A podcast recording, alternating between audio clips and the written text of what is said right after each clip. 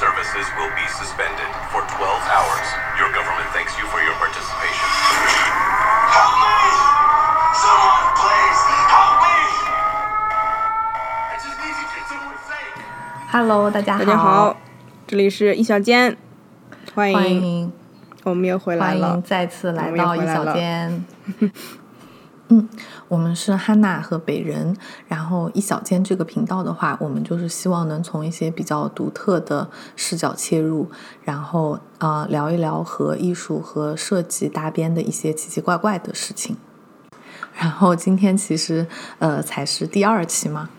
上一次说过，呃，第一期播放量达到十的话，就做一下第二期，嗯、然后我我其实因为是我负责上传的嘛，我那天上传了以后，大概也就过了五分钟，然后就说播放量到嗯是是。五十了，然后我我也觉得很懵逼，对，可能平台有一些自动的推送，然后呃，先嗯感人先感谢谢大家吧，虽然不知道 有多少个活人但是听了，就是嗯我们就当做你们都听了，反正不管怎么样，你们就是听了。我我觉得其实你现在一回首，我嗯我们已经过了将近一年了吧，一年在家里面工作的生活了。一年多了。对，是这样，我觉得好像是我是我好像是三月嗯三、月十一号正式开始在家里工作的，你呢？我应该是三月嗯十八号，对我觉得可能国内的朋友的感受相对没有这么强烈，然后因为我们两个人，一个人在旧金山，然后一个在多伦多嘛，都是属于这个疫情的管控相对比较不利的地区。对，然后就是从二零二零年的三月份开始，就是一直都是在对对对家办公。然后我我我不知道哈娜是怎么想的，反正我我其实是挺爽的，我是再也不想去公司上班了。是吗？哎呀，我觉得因为就是在家里面，就是你的时间上安排啊，首先交通时间没有那么长了，然后呃完了以后没有同事的话，就是你的你你工作的方式和行为也比较自由。就我现在基本就你知道吗？行为无端，在家里可以一边行为无端的，一边说着非常严肃的话，开着会就可以了。对，我是看到有的，他就因为所有的东西都是在 Zoom 上嘛，然后就是 Zoom 可以看得到的那个区域的房间就很整洁，就是人模狗样，然后 Zoom 看不到的地方就是一团乱。但是我我觉得就是这个疫情吧，它对我们的这个生活的改变当然是非常大的啦。我觉得就算国内可能没有长时间的这种啊、在家办嗯公嗯之类的，然后可能就是相对怎么讲封城，就是啊、不能够进行很多活动的这个时间比较短嘛。包括在去年七月二十号的时候，那个啊、电影院也都重新啊是的是的是的开放了。然后，因为现在全世界范围之内，这个疫苗基本上也就出来了，可以说这个抗疫才已经达到了一些阶段性的胜利，所以可能现在是啊、呃我们觉得是一个时机，可以来聊一聊疫情与嗯设嗯计之间的关系。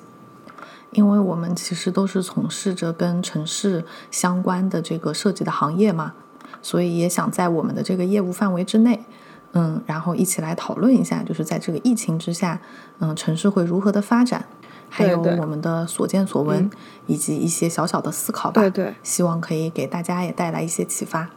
然后关于这个疫情吧，就是它一开始也已经是一年多前的事情了嘛。嗯对嗯，然后我现在还记得，因为那个时候我在国内嗯休假，啊对然后每天在家里面待着，然后差放一点没年假回得来然后就是开始，末班车，是的，然后就开始出现了这种新闻了。嗯，然后看到这个新闻一开始呢，我对于我们不管说是中国还是全世界的这个科技医疗水平，有着嗯非常强大的信心有着盲目的信心。就是我那个时候就觉得这种东西就一两个月可能就解决了。我记得当时就是呃，当时这个新冠呢刚出来的时候，我们那个呃，我是觉得它应该跟当年的沸点比较像嘛。如果就是按照它的严，就如果它是按照它的严重程度来讲的话，它应该也是那种地区性的管控吧。就当时不是也是呃整个北京 lockdown 嘛，对吧？然后我就想，可能两三个月、三四个月吧，这这顶多了。然后我后来我印象特别深，是我当时呃我我的我健身教练嘛，就跟我说啊，他他女朋友是医院的，他说你根本不用担心，就是肯定传不到多伦多来的，哦。来了多伦多我们一定也能管控的管控的很好。然后一个星期之后，多伦多就 lock down 了，对，盲真的是盲目自信对，然后因为非典当时我们嗯是在嗯南方嘛，就是没有感觉到什么，就觉得好像当时学校里面都都是喷了很多醋，每天对，然后就有一股醋味儿。然后那个时候也才念小学，对对印象不深了。然后所以一开始的时候，我那个时候每天闲着在家没事儿，然后我就还去玩了那个瘟疫公司那个游戏。嗯，然后我第一次玩嘛，然后我还特别兴致勃勃，我给我的那个病毒起名叫猪流感，然后然后让猪流感如何杀死、消灭全 全人类，然后我当时就是。啊、把全人类消灭了以后，我还非常自豪，还给我妈看，说：“你看，我这个全世界的人全部都被我消灭了。”哎呀，然后我现在想到这个，真的是觉得非常的讽刺，然后也特别的后悔，因为我本人不是非常相信什么星座呀、算命啊之类的这些东西嘛。然后就是在二零一九年年末的时候，曾经就是有看到网上有说什么，哎呀，二零二零年是庚子年，然后嗯。就是意思是好像这个是全世界人都会不顺的这种感觉，然后我心想，这怎么可能呢？就是说，就好像以前那种星座，就相当于啊，只把人类分成了十二等分，然后我就想，怎么可能就是十二分之一的人，他今年就拥有相似的命运或者怎么样的？但是现在看来，还真的是的生活多多少少都是受到了一些负面的影响受。的受的很，我觉得生活方式吧，生活方式一定是受到很大的改变的。就是总体来说吧，中国可能还是控制的嗯比较好的。然后我们也是可以从中看出，就是中国和因为我们生活在北美这边嘛，然后其他的世界的其他地区可能不是很了解啊，啊，但是就是中国和北美这边它的这个管控的呃思路以及最后达成的一个效果跟现象，可以说是两种完全嗯不同的类型。我觉得就像我们国内的话，就是呃一刀切了以后呢，就是说呃大家很快的就训练有素把这个事情解决了嘛。但是北美这边就是出于个人观念吧，我觉得也是跟社会环境啊，跟就是大家流行的一些思潮什么的有关系。就是说大家一这么说可能不太恰当，但是我觉得北美这边的态度可能更多的是想要呃接纳这个病毒，就是已经想就已已经会在计划，如果将来这五年或者十年之内这个病毒一直存在的话，我们该怎么和它一起共存这么一个一个状态了。嗯，我觉得对，就是北美这边呢，呃，他们一开始也不是很重视，包括以前欧洲他提出来那个群体免疫嘛，那这个这个思路相当于可能就是嗯完全不一样了。嗯，但是这个事情其实也是稍微得到一点启发，就是嗯，我在疫情期间，然后我也去了旧金山的那种比较市中心的购物中心，就是其实跟国内很像，就那种 shopping mall 里面，然后它一般底层不是有吃的嘛、那种，嗯，然后它那个现在就是说吃的嗯。它还可以卖，然后那个呃你坐在那里吃的那个区域它也开放，但是它这个是一会儿开一会儿关，一会儿开一会儿关。我那个去的时候，对它还是开着的，但是呢，它就是在那个上面加了很多的防嗯。护的措施。然后啊、拉了线，然后贴了条，然后就是想尽各种办法保证你和就是陌生人之间的距离是大于这个六 feet 嘛。对，这里可能需要科普一下，就是在啊在美国以及加拿大这边，然后他们怎么样？他们有一个重要的防止传播的途径，或者说是他们的一个像是圣经教条一样的存在，就是说六 feet，六 feet 相当于两米啊，嗯，六 feet 以上的这个距离就是安全的了。social distancing，叫什么？社交社交距离就是基本上像我们在呃购物中心里面啊，或者是在 Costco 呀，或者是在呃任何超市吧，他们首先要求你就是排队的时候一定要有两米的距离，然后进门的时候可能必须要戴口罩，基本上就是靠这种措施在嗯嗯，对口罩是一定，来来来用这种措施来相当于管控吧，我觉得。啊，但是就是说，我们可以看到，嗯，他们可能在这个整个思路上是说我如何跟这个病毒和谐共处，适应它的嗯嗯存在，所以他们才发明了这个，比如说啊六嗯 feet 嗯之类的这个规定啊。就且不说它是否合理，然后就是说这个数字是不是完全的科学，或者说你如果遵守这个数字，是不是就肯定不会被传染？就戴口罩、六 feet、勤洗手，基本上现在就是这三个原则嘛。嗯，但是就是至少说我我会感觉有一个非常明显的不同，就是说在中国那，我一刀切，然后我所有的东西全部，比如说我都关门关两三个月，其中肯定是会有经济损失嘛，嗯，但是我两三个月我就马上很快速的把这些东西都清扫干净，然后再重新开，然后就跟之前一样，没有什么改变。然后美国这边呢，它嗯慢慢的。随着病毒的改变而做出一些微小的改变，然后逐渐逐渐的去改变它的这个运营的方式。我我是觉得，就是我们不是在这嗯里判断哪一样、哪种方式更好啊，我们只是在对比两种不一样的方式。其实我个人认为，其实嗯，你要说积极的态度的话，中国的这个对待病情和疫情的态度绝对是更积极的。但是美国这边和或者说北整个北美加上欧欧洲这一块儿，更多的我觉得他们这个处理和面对疫情的这个情绪，其实是一种非常悲观的情绪。就他们的假设其实是呃建立在比如说这个病毒已经出现了，对我们肯定搞不定，我们可能五年、十年，我们要想人类怎么跟这个病毒共存，所以他们才会有这么一个态度。就是说，嗯，就是我我个人只是觉得，就是说这个区别只是在于他们对待，就是这个这个这个措施的差别，主要来源于他们对待这个疫情的这么一个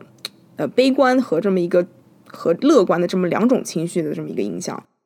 嗯，所以我们就是再说回到跟设计相关的嗯。主题上面来嘛，因为我们也说了，就是其他的，比如说你说一些啊、这种差异，肯定它也有政治因素的影响，然后整个社会大环境的影响，但这个不是我们业务范围啊，啊、就不讨论。就是说回到设计上来，就是因为我那天去那个呃购物广场下面吃饭，跟我一起的朋友他就他就说他说啊，那照这样下去，你说是不是美国这边或者怎么样，它会促进出更多这个新的设计的思路，相当于一个整个社会大环境的改变，你就不得不迫使啊、产业比如说城市的设计、嗯环境的设计、或者产品的设计，对进行去进行一个改变，它成为了一个创新的驱动力，嗯就是可以这么说。嗯，对，因为如果说你是啊、完全就 lock down，然后再重新开放跟之前一模一样，那就是说我不需要做出任何的改变嘛。然后就是相当于这个疫情，虽然它是一个很嗯负面的东西啊，但是就有可能就有点像，比如说我们举嗯。个例子，像是说现在无人车嘛，就很多大公司都在研究嗯。无人车，但我们且不论它是否合理，以及就是这些大企业研究它的最终目的到底是什么，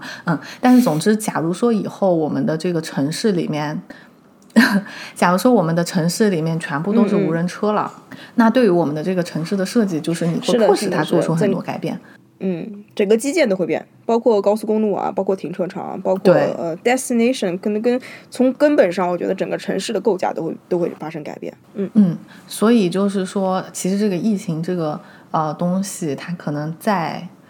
可以说除了中国和朝鲜以外的 全世界的其他地方，它可能就是这样一个迫使人们在设计上做出改变和努力的一个驱动力。嗯嗯嗯，我觉得是，就就是呃，我觉得就是说我可能跟他在这一方面稍微有一些些呃其他，就是我有一些其他的感想吧，就是像像是嗯嗯像是我们在现在这么一个环境里面，你说我们的设计方式和我们的就是普遍的一个一个 standard 发生改变，我觉得其实是一件挺难的一件事啊。就是就从我们欧北北美这边的设计环境来讲，但是它这个它这个这个这个病情和疫情的这个驱动之下，在未来的五年和十年，它造成的可能的改变，其实是很有可能会有非常深远的影响的。就是说，因为就是我们现在建立的假设，就是说，呃，这个疫情一定会给我们生活带来改变。然后我们国内的大概的假设，其实就是疫情不会对我们生活造成改变。所以就是说，其实呃，其实这是一个很有意思的一个点。场不一样。对对，预设的立场不一样，所以就是说，呃，其实是呃可以关注一下的。我觉得就是说，我是觉得这个呃这个话题，疫情跟设计这个话题，其实是有一定惯性的。好呀，对，所以我们就是说，今天先，嗯，我们就先从各个角度吧，就是说一下这个疫情跟这个设计，然后他们之间有什么关系，然后以及造成了什么改变嘛。那我觉得我先分享一个啊，就是我觉得非常非常显著的，首先就是刚才有讲这个六 feet，也就是两米的这个社交距离的呃东西嘛。然后就是现在所有的商店，你进去排队，它地上都会给你划好线，然后就是让你保证你跟前面的人之间，然后是有这个两米的距离，然后以及呢，嗯。就是在很多的这个公园里面嘛，因为呃嗯。像。呃，欧美的公园它很多就是有这种大草坪的设计，然后就人们都比较喜欢晒太阳，就是可能跟国内稍微有点不一样。像在这边，大部分的公园，什么中央公园呀之类的，它都会有大面积的草坪。平时呢，大家就会在上面啊、野餐啊，然后或者玩一些那种东西。是嗯，是的然后现在它为了保证就是你互相之间的距离是这个六米啊，不是两米以上，它就在地上画了很多圆。然后那个圆呢，对对，就像就是你知道吗？就很像那个悟空悟空给师傅画的那个圆，就是你不能出来哦，然后你一定要待在这个圆里，你才是安全的。哦哦哦！是是是的，是的，是就很像呃，你你有没有看过那个那个 Supernatural 之类的那种呃，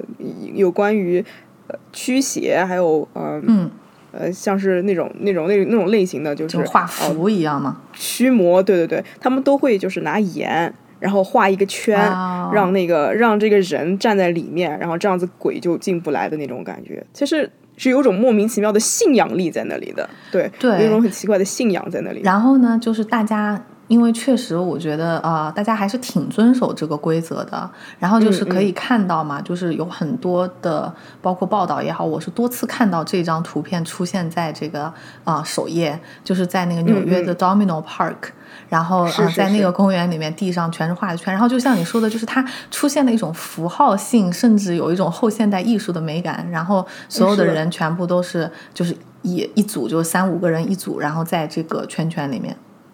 嗯，对对，我觉得他我我是觉得那张照片比较有意思，是在于，呃，他那个圈圈啊，其实是完全是在一个 grid 上面，在一个格子上面，大家排对的特别整齐。就是因为我们都知道圆圈其实是一个，呃，它其实是可以无规则排序的嘛，对吧？就是圆圈它是一个弧形，它是一个弧线组成的图形，所以就是说，呃，其实，在这一点上还挺有意思。你想，它你用一个圈把人圈起来以后，大家又非常板正的在这么在这么一个格子里面，就是进行野餐这么一项活动，其实想想是 非常艺术的一件行为。我同意。所以除了就是呃这种，它有各种各样的方式去保证你的社交距离嘛，嗯然后还有的话有一个就是关于 outdoor dining，也就是户外就餐。我不知道多伦多那边现在是不是也是这样。是我们也是这样子。对，然后我觉得他非常神奇的一点就是说，他认为你不能怎么我说的他，我也不知道是谁，政府吧，就是他就是说不允许你在室内就餐，因为这个空气不流通什么的，嗯是的，是的。嗯，然后呢，但是你在室外是可以的，就是他要求是你三面墙是敞开的，也就是说你顶多能够有一面类似于墙的这种东西，嗯嗯嗯嗯，嗯，但是呢，就是这个户外就餐吧，嗯、因为我觉得我们像旧金山这边，因为冬天也是比较暖和的嘛，就还好哎。我不知道像你们多伦多那么冷要怎么办？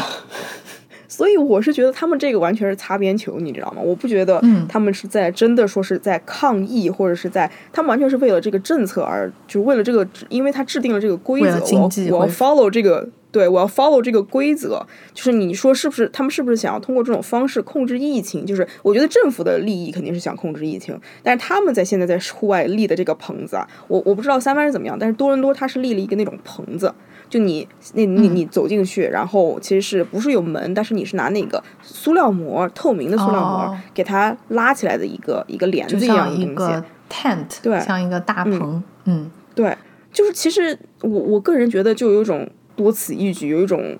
脱裤子放屁的感觉。就是对你想想看你你在房间里面，你这么你依然在室外是一个隔绝的空间呀。对啊，你依然是聚集的嘛，对吧？然后你在房间里面，你你你肩膀擦着肩膀，手臂牵着擦着手擦着手臂，你会呃生这个病，那那就传染这个疾病。那你在户外，你拿了一个搭了一个棚子，然后给他把人关在里面，你依然会有这个危险风险，对吧？嗯，对我们这边的话，稍微嗯，可能还好一点，因为它是明确的规定，必须三面是敞开的嘛。然后他们一般怎么做呢？因为也不是说所有的这种餐馆、饭店、咖啡馆，它都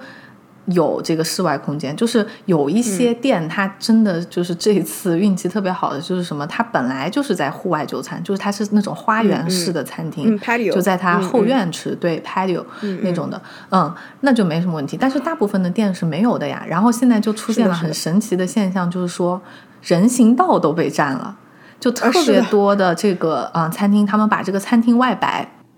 他给它嗯嗯摆在了人行道上，对，然后我就是我我现在正常的走在人行道上，我就有点彷徨迷茫，就是在于我需要穿过一堆在吃饭的人，而且他们摆的吧，你要说是这个六 feet 吧也行。就是我觉得他肯定已经是擦着这个六 feet 的摆布，因为我感觉，而且嗯我从他们俩之间走，那我肯定距离他们一边顶多就三 feet，对吧？是是所以我觉得这个其实都是有点诡异的。还有一种，他们这个呃利用的方式是把那个街边的停车位给框起来。啊，是的。然后，所以现在街边的停车位就少了很多。然后我不知道你有没有看到过他们是怎么用什么东西把这个街边的停车位框起来的？你猜？用什么呀？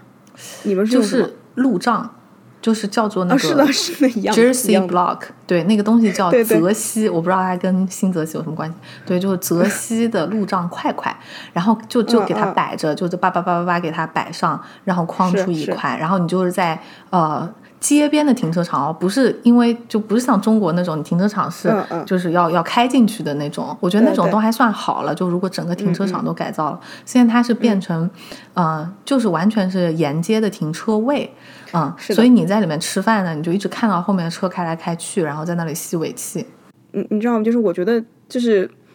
总归是觉得就是说很，特别是你说你这 six feet dis- distance 这个事儿，就是我有个特别深的感触，就是前两天我们我在我们在做这个课题 research 的时候，然后我就在网上查嘛，国家各地、全球各地大家怎么保持这个六 feet distance 这么一个、一个话题嘛，然后我就看到一张印度的照片，就是。就是印度，就是我觉得就是我们北美这边大家都是画线嘛，对吧？就是 six feet distance 这样子。然后印度他就给你画圈圈，然后画在地上嘛。然后你就明显看见啊，就是因为圈圈不是说是政府给你画嘛，就是每个店铺门口店铺的人或者店家自己画之类的，对吧？然后我就看到很多照片，他们明显互相之间距离绝对没有两米，就半米都、嗯都不到吧，嗯可能就自己就画的 意思意嗯，思。对，呃，对，意思意思，然后就会带来一种莫名其妙的安全感。我我很难理解这种这种行为吧？哎，你说，嗯，哦，我是又想到了一个相关的事情啊，就是我嗯之前听别人讲说，他们因为他们是呃，我的朋友在一个现场监工，他做那种工程建设，然后呢，他们有一小块地方施工完了以后，他们发现就是大概三组的施工队还是怎么样的，他们用的尺子是不一样的。啊，嗯，这他们用的种事情经常尺发生，好像。哎，你知道，但是但是我就我就说，为什么？就是他可能尺子拿错或者怎么样啊？怎么嗯为什么会有尺子生产出来的这个就是跟标准值会相差这么远呢？然后他跟我说，他说这个是故意的，就是故意把这个尺子，比如说这个一米五，然后你用你这个尺量就只有一米二。我觉得这种事情挺多的。我觉得嗯就是他们反正就像你讲的，就是他应该就是。就是怎么说呢？应付吧，应付要求的一种一种行为，而且人也就是你说这些这些就是在这里面的这些人呢，其实也很奇怪。我们我觉得人类在这一点上也是非常有意思的，就是说给你画了一个圈，就是所有人啊，在场所有人那么长的队伍，每个人都稳稳当当的站在那个圈里面，就是嗯就是那半米不到的距离，大家好像就幸福了这半米的距离一定有两米一样的感觉。这是一个很有意思的心理吧，我觉得，就是，嗯 就是，呃，好像就是这个圈圈给他提供了一定的安全感，可以这么说。嗯嗯，对，呃，然后就是呃，我觉得除了这些简易的方式之外，然后就是这些店家吧，他们可以说就是开始可能想要追求更加高一点的这个设计追求，然后就是开始做一些装饰性的东西，然后或者说也有那种就是。我觉得这种做法还挺好的，就是它搭一个个的那种像小亭子一样的，然后每个亭子里面就是只有啊、只能坐一桌人，那至少这个哈，我觉得，嗯，换我的话，我还是可以幸福，就是我坐在这个亭子里面，啊、我相对的能够得到的保护，会比你刚才说的只是在地上画圈，而且明显没有两米，但是大家都心照不宣，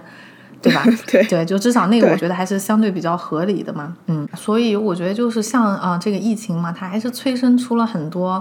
哎，各种花式的或者说是野生的这种设计，去想办法的适应它。然后我也是平时在生活里面发现了一些其他的东西，比如说，嗯我现在商场里面是一个座椅都没有，商啊，是是是，他们都会拿那个那个警戒线给它拉起来。对，或者对，或者它能移动的，它就直接都移走了嘛。然后还有像商店，现在商店很多呃购物，它会就是限制人数，然后你得在外面嗯嗯排队，然后或者说你想要购物，你得要预约，然后才嗯可以去买。对对对，嗯，对，嗯所以是，嗯、因为我也想到前面我们不是有在说啊、它是不是真的能够催生出一些这个创新啊什么的嘛？是然后不是就有讲到那个 Domino Park，、就是地上画圈圈的那个事情。对对，就是其实就是说，你刚刚说到说到这个 Domino Park 的时候，我当时就在就在想，就是我之前看过的一组很有意思的照片，就是呃，其实 Domino Park 嘛，我们之前其实也经常会拿来做案例啊，或者怎么样。其实我看过一个他们平常生活里面的一个俯视图，就是很很巧啊，就同一个地方，对，就疫情生是疫情生活之前的这个呃平面图和他们疫情之后的这个平面图。其实人和人之间那个距离，就是我们都知道，就是说呃嗯，每个人在街上都有这么一个所谓的安全距离，就是每个人都有这么一个 bubble，对吧？这个我们跟陌生人之间的距离，一般来说是一点五米左右，是是我们的这个所谓的安全距离。心理上的安全距离。对对，心理上的安全距离，就是就是也是他这里所就现在我们所谓的 social distancing 从一点五米变成了两米嘛，是我觉得大概这么一个概念。就以前这个我们因为我们人和人嘛，就是如果距离小于这个一点五米以后，我们就会有些不适的感觉，就是我们所谓的这个不适的感觉嘛。明白，很尴尬的感觉。所以其实你在那个 Domino Park 里面的那个那个俯视图和那个 Domino Park 前后的这么一个对比，你会发现，虽然说是加了这个圈圈以后啊，大家呃做的更加整齐了。而且有圈圈作为界定。对，有些人作为界定，但是实际上他们之间的距离就是说并没有相差太远，甚至可以说是，我觉得很多时候啊，就是说这，呃，这个散落人群的这么一个散落，甚至还不如、啊呃疫情之前。疫情之前，大家就是因为哦我们都知道嘛，你在草坪上坐着的时候，大家就是进行这么一个野餐这么一项活动的时候，大家肯定都是倾向于自己和嗯家庭成员在一起嘛，或者是跟你好朋友在一块儿，大家互相不认识人之间距离肯定会尽量的拉远。甚至会对能有多远就有多远，我想要自己私人空间的这种感觉更加大一点。对啊，对啊，对啊，你想想看你，你如果你你你带个带个小狗再来玩儿，然后你给人扔一个飞碟，然后给砸人脑门上这种事情，肯定是越远越好，对吧？所以其实对对就是就是在我看来啊，就是你说在地上画圈圈，特别是在公园里面地上画圈圈，然后防止传染，就是要保持这个两米的 social distancing 啊，多少只是为了建立这么一个安全感而建立的这么一个规则。我觉得吧，你说的这个现象真挺有意思的，就是说可能还是，嗯、疫情之前大家的距离反而比我疫情之后画了圈圈要大。是是是是，但是我就是想说，嗯，可能他这个画圈圈的目的吧，他就是想想把这个规则给它怎么讲 visualize，就是让你变得可视化。对因为以前就说我们我们作为设计师，我们知道这个心理嗯社交的安全距离，就是让我不会觉得尴尬，不会觉得不自在的距离，可能是一米五以上嘛。然后可能在公园的，尤其是大草坪的这种场景之下，其实人会尽可能的去拉远这个距离。但是这个相当于是一种潜规则吧。啊、就是很多人他其实不明确的知道这件事情，然后画圈圈，感觉他就是他要把这个距离要大于多少这个规则把它摆到明面上来，就是让让所有人都看得见、嗯嗯摸得着。嗯嗯，是的，是的。我觉得首先就是在疫情面前，我觉得有这么一项呃规则，这是一件非常重要的事情。就是就像我们在北美这边这种规则，就是把这种潜规则给你 visualize 了。还有就是比如说那个啊、公园之间的长椅，然后它一般这个距离。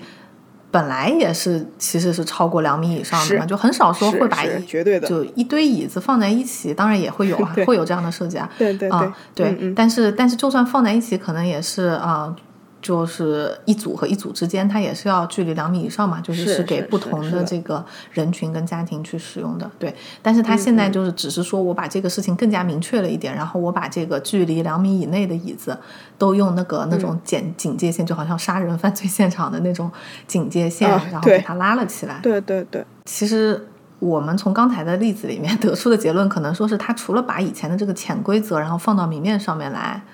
然后、嗯呃，他其实。嗯，没有带来什么革命性的改变，对吧？就比如说是是的他对生活的改变，像他，他确实他催生了很多新兴的公司，然后比尤其是外卖，就是嗯。其实像美国以前的这个外卖产业，相比在国内就感觉就是在古代一样，嗯，然后就是就是是在去年的这一年就是蓬勃的发展，然后那个 DoorDash 就是嗯这边相当于这边的美团外卖啦，然后就是上市了啊，上市，嗯而且嗯。就是上市就狂涨什么什么之类的。对对对，嗯。啊，但是就是就是说，它到底有？你觉得它到底有没有这个革命性的改变，或者说创造出什么真的是全新的规则？对我我我个人是认为是没有进行没有任何所谓的革命性的改变的，就是说我们在特别是我们在这个 post pandemic，就是在这个疫情之后，我们我们催生出来了很多设计方面的竞赛，对吧？嗯嗯，对，我知道你们你还参加了，然后对对对，正好正因为我没有仔细的看你做的那个东西，我是有看到几张图片啊，我觉得非常好。对我看到就是好像是把那个集装箱这样折叠一下什么，正好我们今天可以来详细的说说，介绍一下那个设计竞赛。其实我觉得没有，就是这个没有革命性改变的这个结论是真的是我在参加了几个竞赛以后得出的一个结论。因为呃，就像其实其实在这个这个竞赛是这样的，就是说是他们当时是说，在这个首先这个比赛是一个集装箱回收公司办理的一个办的一个比赛，然后他们手上有很多集装箱，然后说他们其实我觉得他们每一年好像都在用不同的物品来办这种类型的比赛，然后今年就是说集装箱可以。就是 recycle 了以后，就是回收了以后，然后重新做成 workspace，是 post pandemic 的 workspace，就是工作空间，就是在疫情之后疫情时代的后疫情时代的工作空间有什么样的改变？然后其实就乍一看上去嘛，就是你肯定觉得就是啊，我我有好多想法，对吧？就是在疫情之后，大家生活方式改变了，聚集形态也变了，对吧？大家的需求也变了，然后我们这个工作空间肯定也会变化很大，对吧？但是就是你做着做着这设计吧，就你就会发现，就是说，其实包括最后，虽然我们就是这个比赛，我们只得了第三名嘛，但是我们第一，不管是第一名也好，第二名也好，其实你就光看他们的设计，依然会觉得，就是他们在里面容纳的你那个就是生活方式、生活呃动线，其实还是跟以前没有什么太大区别的。啊啊，对，我也记得当时吧，其实我看到那个 Instagram 上面就是有 po 你们的获奖作品嘛，然后我是觉得就是啊都很好，然后看起来也很有意思，但是呢你不说我真不知道那个其实是什么后疫情时代，对啊，我就是以为就是拿集装箱设计办公室，因为以前不是也有就是这种主题的竞赛嘛，集装箱变身为这个办公空间嘛，对，嗯嗯，因为集装箱其实它是一个呃。可持续性发展就是所谓的现在设计方面，我觉得这个集装箱应该是我们一五年、一四年的时候非常热的一个话题，就是关于集装箱可以是用来可持续发展的材料来做，呃，来做建筑嘛，对吧？所以就是说，其实呃，我我觉得集装箱已经不是一个新话题了。但是我当时对于集装箱这个这个主题的竞赛比较感兴趣，是因为他想要跟。呃，疫后疫情时代的这个概念扯上关系，对吧？我当时就想，那我们在疫情的工时间里面工作了这么长时间了，我们肯定会有一些呃，在工作方面所需求空间的这么一个转变上面的一些灵感的迸发吧，可以这么说。嗯。但是实际上我在做了以后，就是我也我也我觉得就是第一名和第二名，包括我吧，我们我们这一组就就不是说我们。我们没有再去想，或者再认真的去做调研，或者怎么样。但是真的发现，就是说，不管是呃工作 pattern 也好，呃，就是工作人的这么一个动向也好，还是说呃生活的，就是你在一个工作就就是工作环境里面的这么一个生活的一个动线也好，其实并没有发生很大的改变。你在聚集的时候，你依然是你在你在在你在一个开会。对你该聚集的时候还是聚集，你还是在一个空间里面聚集，对吧？然后呃，完了以后你该分散的时候，你依然是就是说你处在一个自闭的一个状态里面，就是比如说在一个小的空间里面，然后自己进行一些工作啊什么的。确实，我看到那个也看了呃其他的参赛的作品，然后因为我是一个看图形的人嘛，就是那个字吧，可能我我脑内能吸收的比较少，然后我快速的刷刷刷，我真的完全没有 get 到就是这个竞赛。就我相信，就像你说的，大家都是非常认真的，就是已经往这个方向去思考，然后想办法做出一些对应。对，但是就是确实，我作为一个看的人吧，我当时是没有 get 到说这个其实哦，这个是为了疫情以后做的一个设计。所以我觉得你前面说的挺对的，就是我们都以为这个疫情它会为整个生活或者说设计的标准。啊，制定很多新的规则或者新的就是 guidelines 这种指导意见，但是真正的就是去嗯接触跟研究了以后，发现其实旧的规则它很多或者说大部分仍然是适用的。对对，有很多东西我们如果不把它搬到互联网上的话，那其实跟原来的差别真的很小。就比如说在这个办公的空间里面，像是家具之间的距离啊，或者摆放的原则啊，就是并没有因为疫情而产生太大的改变。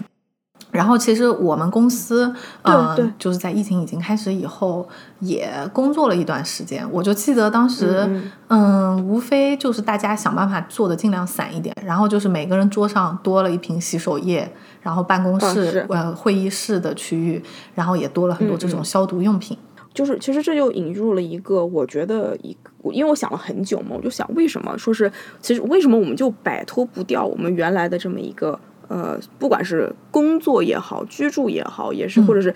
就是对于空间的这个畅想，为什么我们摆脱不掉容纳这个概念？就是我们依然是需要这么一个呃容纳的场所来进行这些活动的。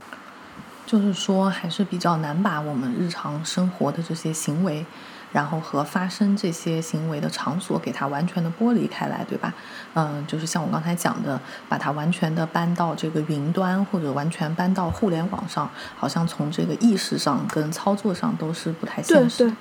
就像是我们我们讲我们在开会，我们只能联想到一张桌子和两张椅子，对吧？或者是呃，或者是我们在一个面对面的这么一个交谈。对吧？就是或者是就就现在就更厉害一点，就是大家都在家里面，然后我们远程 Zoom 嘛，对吧？对吧？就是都是人和人和就是容纳一段就是联系的这么一个过程。我觉得就是说我们为什么在这一方面缺少一些，呃，或者是就是在现在为止我们还摆脱不掉我们以从前的一些传统的想法，是因为我们就是根植在我们怎么说呢？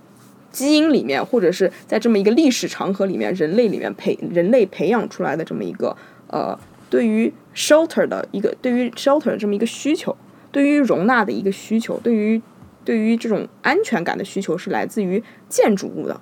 就说，嗯，就是我们在从前，就是可以可以可以说是，我不知道你有没有看过，以前我们上学的时候，应该是对一张图有很深刻的印象，就是呃，它是一一张。一张图就是一个女的，她一个小小天使站她面前，然后这个女她在跟这个女的讲话，这个女的遥遥的指着后面一个用树做出来的房子啊，这个是当时当时是学建筑的时候，可以说是呃，我觉得人人都说这是这是一个叫 primitive hunt，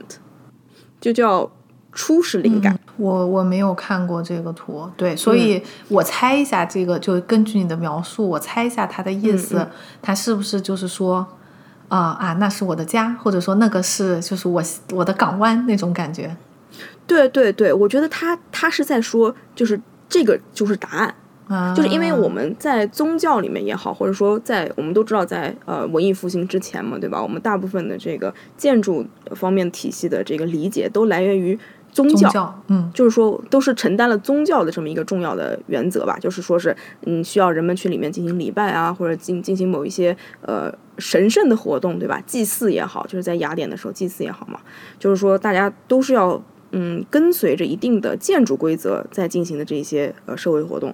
所以就是说，我觉得就是对于对于就是人类对于这个安全的理解。其实很大的都是基于容纳这个概念的，基于建筑这个概念的，或者说基于建设这个概念的，就是我们需要这么一个小窝，就是就算我们现在就是说一个聚集在一个大的一个环境里面已经不安全了的时候，我们总会习惯性的认为，我们只要画一个圈，建一个自己的安全小 bubble，我们就安全了。但实际上，你说真的，真的是我们的安全感真的是这些 bubble 带来的吗？还是只是？因为这些 bubble 给我们带来了心理上面的规则上的引导，心理上面的安慰，所以我们觉得我们安全了吗。是，我觉得就是呃，嗯，就是像你说的，可能规则会给人带来一个安全感。就一个是一个是你刚才讲的，相当于有这种类似于 shelter，或者说有一个领域，有一个区域感。然后人会觉得安全，尤其是最好它是像建筑一样，就是像构筑物一样，它是有一定的这个遮风避雨的感觉的。然后或者说，或者它也可以就是简单到只是一条线，但是就告诉你这个领域是你的，就是你是对它怎么讲，就是它是属于你的，你是有一个归属感的。对，然后你就觉得安全。我觉得这是第一方面。第二方面是说一个规则感吧，就是。就是有一个强大的这个权威，然后他告诉你说，你只要站在这里面，你只要跟人家距离这个六 feet 两米，啊，你就是安全的。那么我遵守这个规则，我就获得了这个安全感。我觉得其实他这个这个理论，我觉得是一定有心理学或者是历史上面的追溯的，可以这么说。就是说，呃，因为原本我们一开始人类在活着的时候。还在人还在互相吃人的这么一个年代里面的时候，我们就住在洞穴里面，对吧？就是洞穴里面，好像因为人天生有这么一个需要睡眠的这么一个弱点，在晚上的时候一定要睡觉，所以我们的脆弱其实是需要这么一个呃东西来保护的。然后我们最开始就是，我觉得就是是因为我们一开始的第一个第一批人，他们发现洞穴可以保护我们，所以。才才导致的就是说我们对于这个血居人，我们对于这种居住有很高的要求，因为你我我甚至就觉得，就是如果第一批人他们没有发现呃穴居是保护他们方式的，比如说他们发现跟更强的生物在一起，或者找一头愚蠢的大象可以给他们带来安全感的话，他们也许就是我们现在根植在基因里面对于居住的这么一个呃这么一个呃怎么说呢呃依赖就不会像我们现在想的这么强。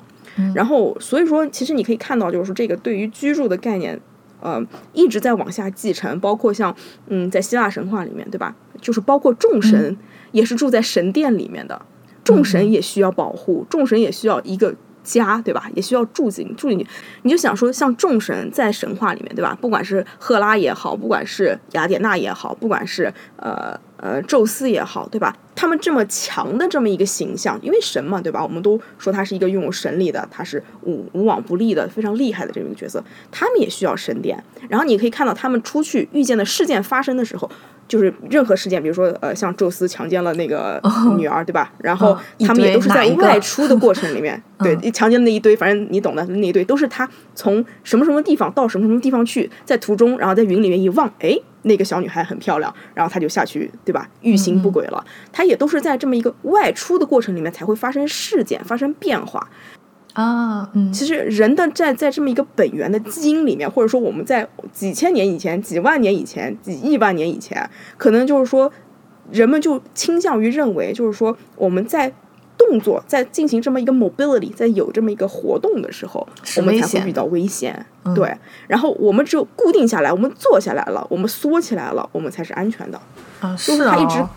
根植在我们的记忆里面。嗯，所以就是说，我甚至觉得就是这个 social bubble 这个概念，因为我不知道你有没有看到，就是现在很多竞赛里面，嗯，我在在竞赛里面的时候呢，就是有会有拿这张照片作为一个封面，就是两个人在一个透明的球里面，他们非常非常欢快员的推着这个球，对，推着这个球往前走在街道上面。然后，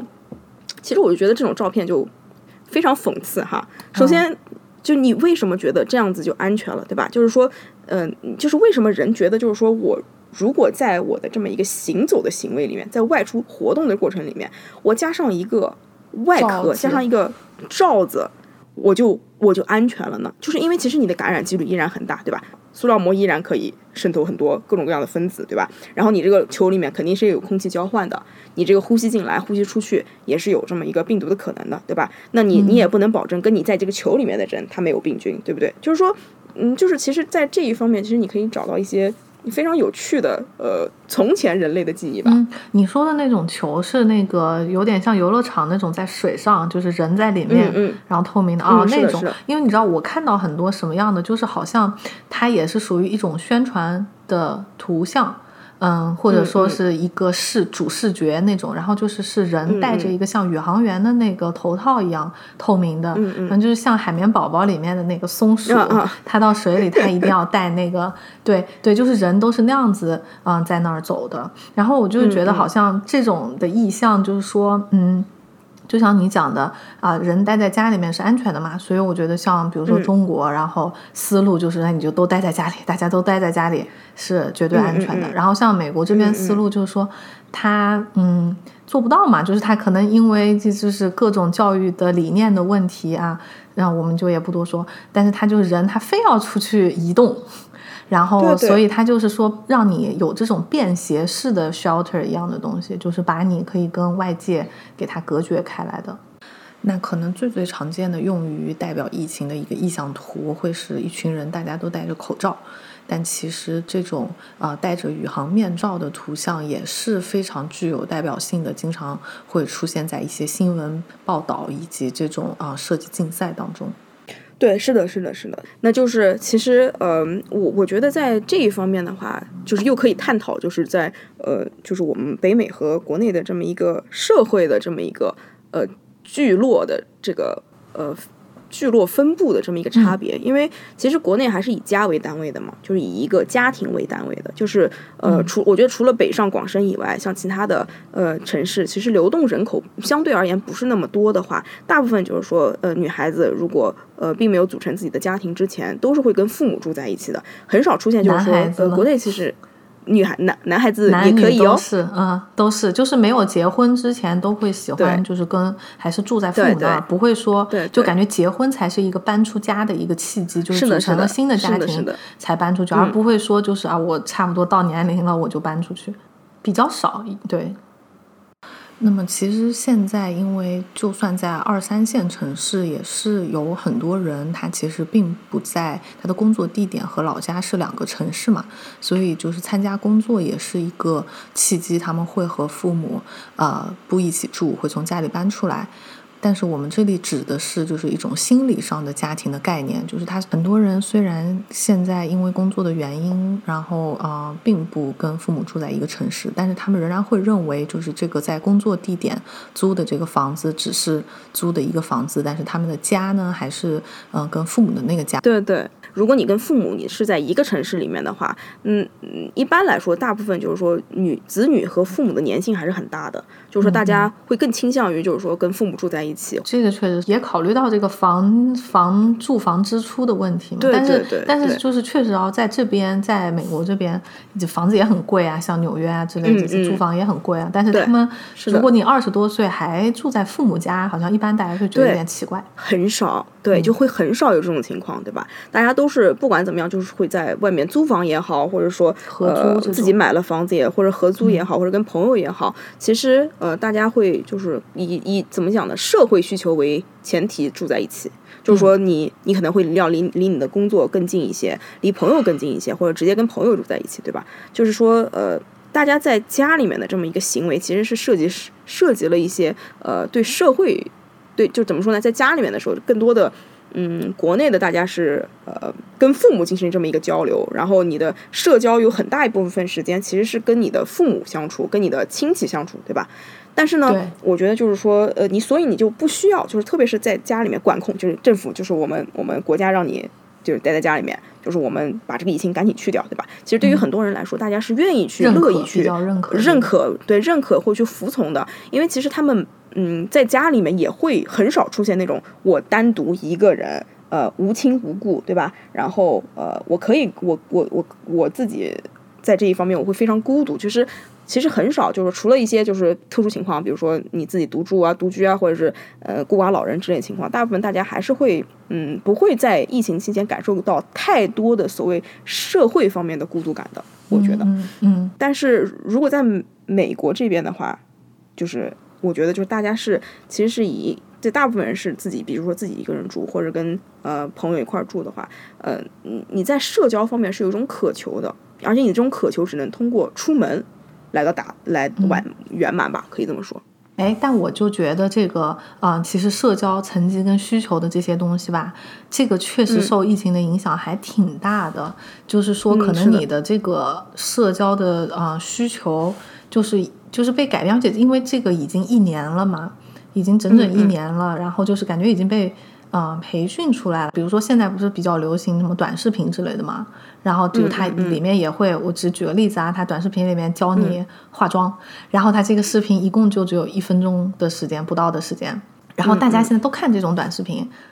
然后你现在再让我回去看那个长的视频吧，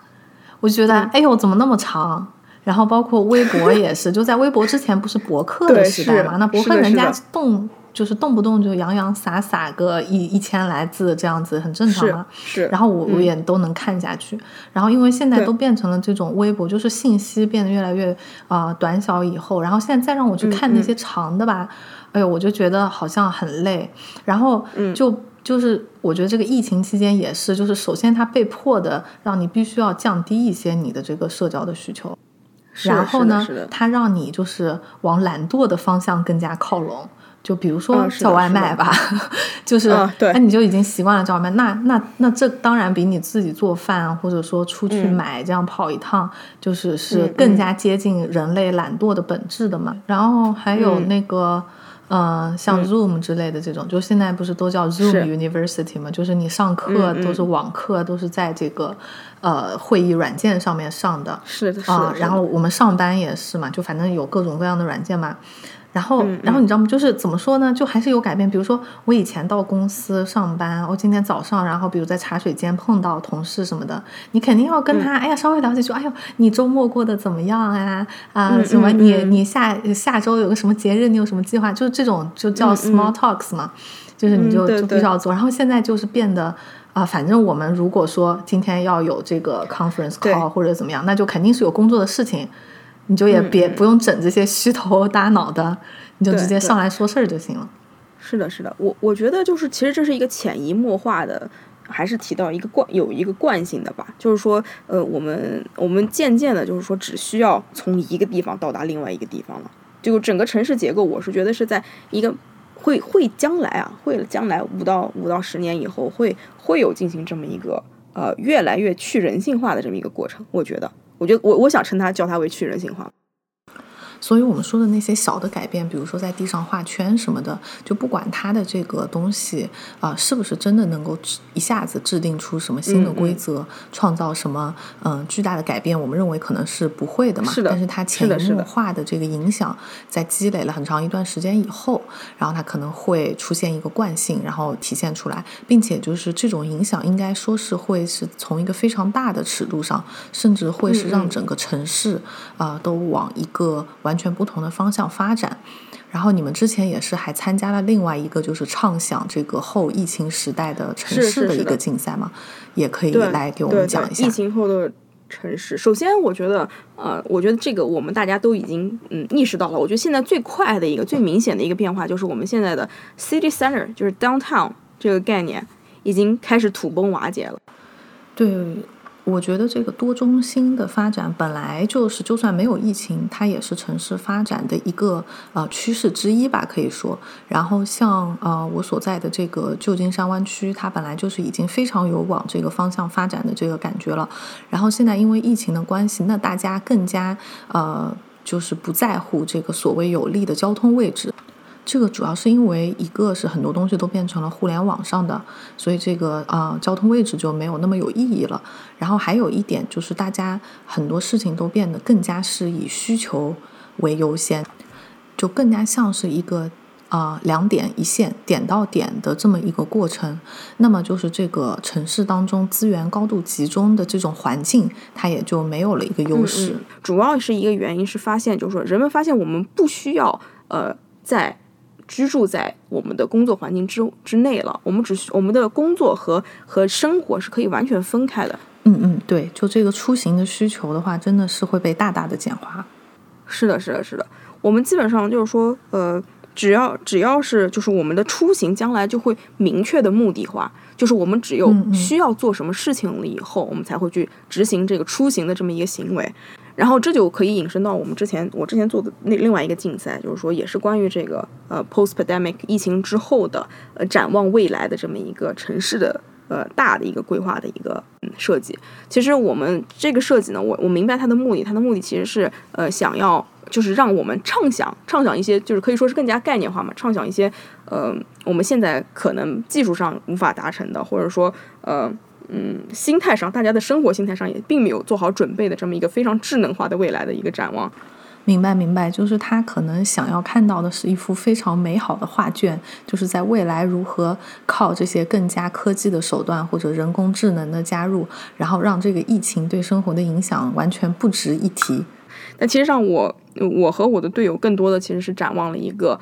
可以说是一个去乌通乌托邦式的这么一个呃未来的形象。我们就认为，就是说，其实未来我们我们人是居住在城市周围的，然后城市中心不再是一栋一栋的楼，而是一个类似更像一个一个 sushi revolver，一个一个哦就是那种呃旋转寿司的一个形态。我们的当我们当趟我们市中心的功能只负责把呃你需要的物品叠加在一个一个的小盘子上面，构造一个个你们需要聚集的时候的这个空间的需求。比如说，呃，嗯我们一个人他从家里出发了以后，他今天要开会，那我不是去公司开会，而是我直接去开会，寿司盘上开会。去寿司盘上开会，就是我们直直接我们就省略了去一栋楼里面开会，而是我们直接从家里到开会。这两个目的之间直接的进行了连线。就是说把这个场所都抽离掉了，就是我进行这一项功能，我不一定要是在这个场所，我不一定是在对。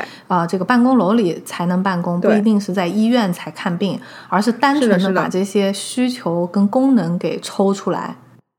嗯嗯嗯，对，我觉得就是我们前面不是还在讨论嘛，因为从比较现实的角度去思考的话，我们可能还是很难脱离这个血居人的这种古代想法，所以就很难把这个呃功能和发生这个功能的场所给它剥离开来思考。嗯，但是因为这个是一个比较概念性的竞赛，所以我觉得你们这个是未来真的有可能发展的一种可能性。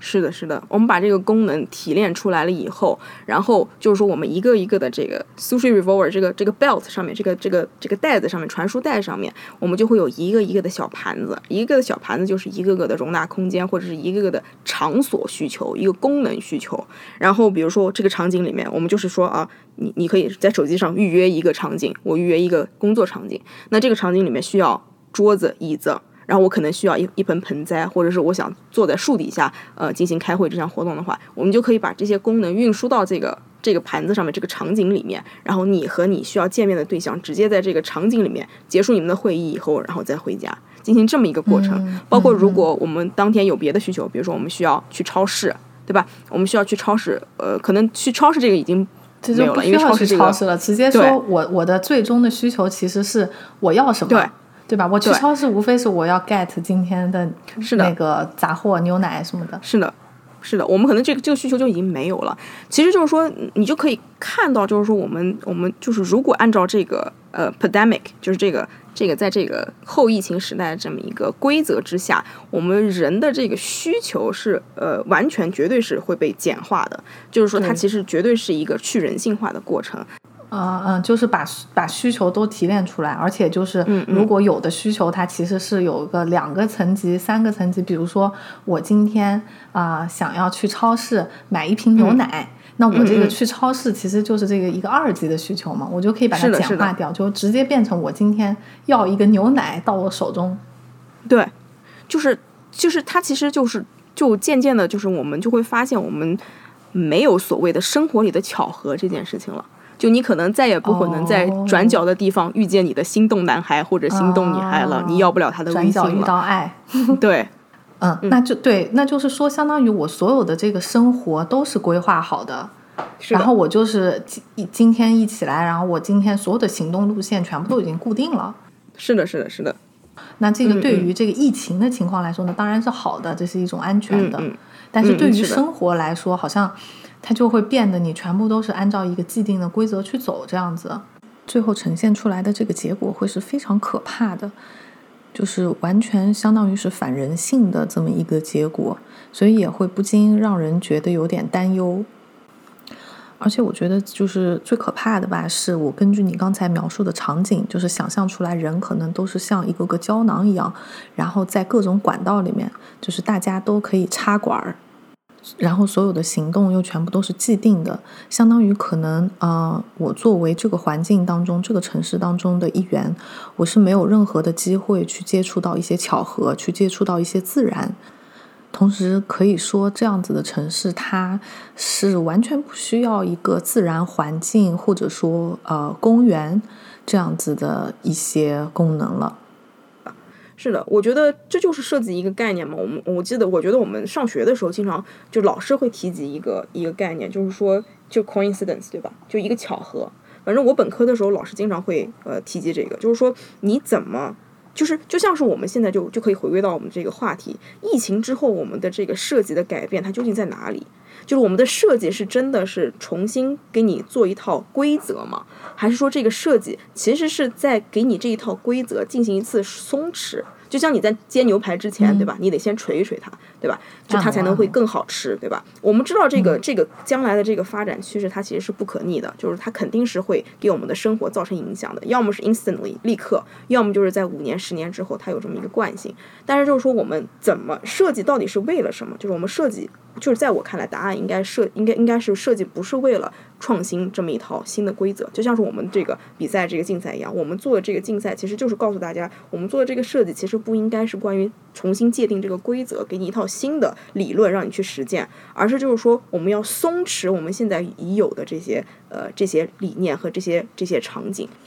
嗯嗯，对，因为我觉得吧，就是呃，当有这样子的突发事件发生的时候，然后你去制定一个非常严格的规则，呃，或者说对于现有的这个规则，把它进行一次可视化和强调，这个应该说是比较简单的。然后包括把去人性化，把人的需求进行简化、简化再简化，这些都是简单的。但是最后一步应该是说要怎么再对它进行一定的松弛，然后再重新的进行这个人性化。是的。的一个设计，就像是你讲的，就是我们在这个在这个城市里面行走的时候，我们缺少了很多遇见自然，遇见一些你看不见，就是你可能会就遇见一些什么小很很胖的松鼠，冬天很胖的松鼠，就是夏天有很臭的臭鼬那些情况，就是反正就是这些这些巧合我们没有了。那就是说我们的设计，我是觉得就是在这里的答案就是说，设计应该是重新把这些自然的元素和这些松弛的元素加加回到我们的呃日常生活的这些行程里面。嗯，对，我觉得吧，嗯，这个可能也是一个反复的过程，就是好像在一开始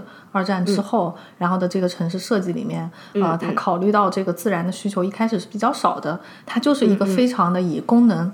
为前提的。就是就好像说这个城市是一个大机器一样，就其实跟你刚才说的这个啊，你们做的这个竞赛的项目有点类似啊。就是说我就满足需求就行了嘛，只是你们那个更加的天马行空一些。然后再后来呢，就是又发现了对于这个油气，就是呃公园呀，然后这个接近自然啊之类的这些是嗯有需求的嘛，然后才开始出现了说嗯啊，那我可以用这种社区花园。然后口袋公园，然后或并且就是有一些城市规划了这个大片的绿地，嗯，就是像是纽约的中央公园，或者说是旧金山的金门公园这样子的。嗯嗯嗯，是的，是的，是的，是的，绝对就是历史是一个轮回嘛，它肯定是我们在不断的重新发现我们的需求的这么一个过程。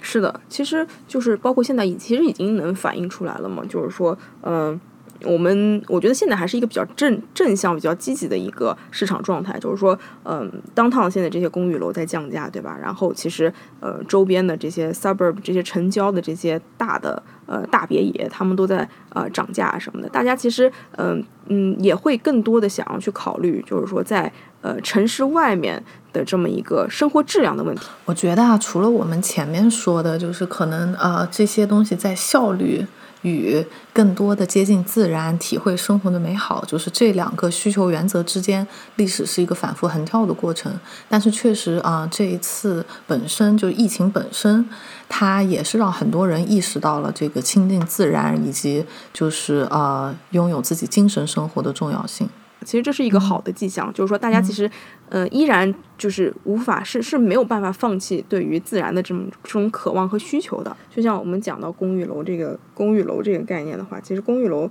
嗯，原本就是就是在战后为了处理人口膨胀的时候的一种应急措施。就是当时就是 public，就是其实我觉得公寓楼这个概念，就是 condo 这个概念，skyscraper 这个概念，基本上就是一个 public housing 延伸出去的一个体系。其实。很高的这些公寓楼啊，其实都是呃战后以后政府成立的这个公共呃公共社区、公共住房的这么一个概念呃衍生出来的。其实它就是这个公共住房这个概念，你可以在国内的像上海的老街区，包括还有北京的老街区都能看见，就是或者是北方的一些老街区，你都能看见，就是一排牌楼里面，然后呃比如说几家人分享一个洗手间，分享一个厨房这样子的。其实它就是呃完全是一个。应对的一个一个一个一个措施吧，它嗯没有完全就可以说是没有完全的考虑到人类对人们对于这个自然环境对于这么一个嗯松弛需求的这么一个一个一个一个一个概念在里面，所以其实，在在疫情之后，我们能看到人慢慢的迁回郊区外面，嗯住回这个和自然有接触的这些房子里面，其实是一个很好的一个迹象。对，我在这里插一句，就是关于这个追求自然的吧，它还可以体现在哪儿呢？它就是体现在我们前面说的那个 outdoor dining，就是说把什么停车场之类的改建成一个就餐的区域，然后它不是会用那种就是 Jersey barrier 的那种路障给它弄住吗？然后比较有意思的就是发现特别多的呃商家他会对这个路障进行一个装饰，因为毕竟比较丑嘛，但是他们都不约而同的选择了把它画成一个植物，就是画成草丛、灌木丛，或者说加一些这种花花草草的这样子的一个方式。那我觉得这个也是可以体现了人类就是天然的对于亲近自然、对于这个松弛的一个追求。嗯，好吗，好吗？所以我们今天可能差不多也就是这样啦。那我们再请北人来总结一下刚才说的关于疫情跟城市设计之间的故事。是的，其实呃，我我我们我们刚才谈到的那个我的设计是第二个设计竞赛的，呃，我们呈现的那个画面，回转寿司那个，回转寿司那个画面哈，其实呃不是说我们我的未来，我希望我的未来是这样子，而是我在说呃，我如果我们呃坚持我们现在的 discipline，我们现在坚持我们现在的规则和设计想法和一些呃。嗯，完全遵从我们现在所公布的这些卫生要求的话，我们的未来就是那样子的。就是说，呃，嗯遵从想要说的是什么呢？就是遵从一套规则，其实是一件非常简单的事情。我们只要执行我们呃执行我们想要做的事情，然后去除掉那些我们我们被安排去除掉那些部分，我们就可以达成我们想想要的那个呃将来就是的设计。疯狂的简化，疯狂的简化其疯实是一狂地简化件很简单的事情，但是最后出来的结果就会像是你的那个竞赛里描述的那样，好像是反乌托邦的一个世界。对对，就是其实脱水是一个很简单的过程嘛，对吧？对然后但是我觉得设计的美感吧，其实是在于它给你创造的那些可能性。就是说，就像我们刚才讲的，如果我们真的呃人是以后只有这种目的性的出行了以后，那我们遇见的那些那些巧合，那些比较可爱、比较美丽的事情的可能性就会大大的降低。然后呃，我觉得设计就是说我们我们的生活环境，或者说我们对待设计的态度不应该是这样子的，就是我觉得说的太好了，我们应该为了，就我们应该要为了这个发现或者遇到生活当中的美好，感觉有点肉麻，然后而设计，因为因为是这样子的哦，我不知道你有没有看那个最新的那个皮克斯的电影，就是《Soul》，嗯嗯，哦，看了看了看了看了，对我就是觉得这个电影吧，当然可能每个人有不同的理解啊，但是我觉得他想传达的东西跟我们今天讨论的，呃，还是挺有关系的。所以大家感兴趣的话，也可以去看一看。嗯，我也推荐，很好看。嗯嗯，对啊，所以好呀，那这个未来的话，嗯，我不知道，因为我看到这个国内的新闻，就是多地又开始有一些这个小爆发，是的，还是希望大家都平安。大家都一定要勤洗手、戴口罩，对，是的，呃是的。然后我也是觉得这个疫苗虽然已经出来了嘛，但是还是不能掉以轻心，而且就是可能啊，因为看到国内虽然它的管控的措施都非常的好，然后大家也都很配合，但是还是时不时的出现这种小爆发。然后在美国和加拿大这边，就是我们已经是懒得再去说它了啊，这么一个状态，嗯对。对，放弃抵抗。放放弃了，放弃了。对我们就是管好自己。对，如果嗯是有小伙伴们是在就是世界的其他地方，就是管好自己啊，嗯然后也一定要注意这个卫生跟安全。是的，就是所以我觉得吧，确实很有可能在未来的一年、两年、五年、十年里面，嗯，就是这个病毒它还是会伴随着我们的。嗯，是的，是的。然后做好这个准备吧，进行这么一个全民全民接种了吧？好像我印象中是他们好像是。希望吧，希望吧，是的，对是。的。所以，所以我觉得这个疫情它也给我们带来了很多的啊、深刻的影响，有的可能确实会伴随我们一生。就比如说这个洗手，现在是因为我我以前回来洗手呢，就是。啊、就随便洗一下十秒钟这样子的，然后现在洗手可能就是真的会按照它的什么八步洗手的法则，然后我一定要洗上个四十五秒到一分钟，对唱一首生日歌结束。是的，嗯哼，对对是的，嗯，那好呀，那今天大概就是这样啦，嗯，因为也是一个比较严肃的话题嘛，所以我们也是想从大大小小的尺度探讨一下，也只能算是浅谈一下这个疫情跟设计嗯之间的一些联系，尤其是对于这个城市发展的一些影响，然后嗯。总之就是大家都健康平安，就是我们最大的愿望啦。然后需要讲一句话：如果需要看到我们刚才谈论到的所有的图片或者是一些文字的话，可以来我们的微信公众号，我们的微信公众号叫“一小间设计嗯，我们在这个公众号里主要是会把刚才提到的那些图片，嗯给它加上。”。嗯嗯，好呀，那谢谢大家啦。那呃，我们这次也希望还能有第三期吧。一定会有第三期的。好的，好的，那就这样，拜拜。嗯，拜拜。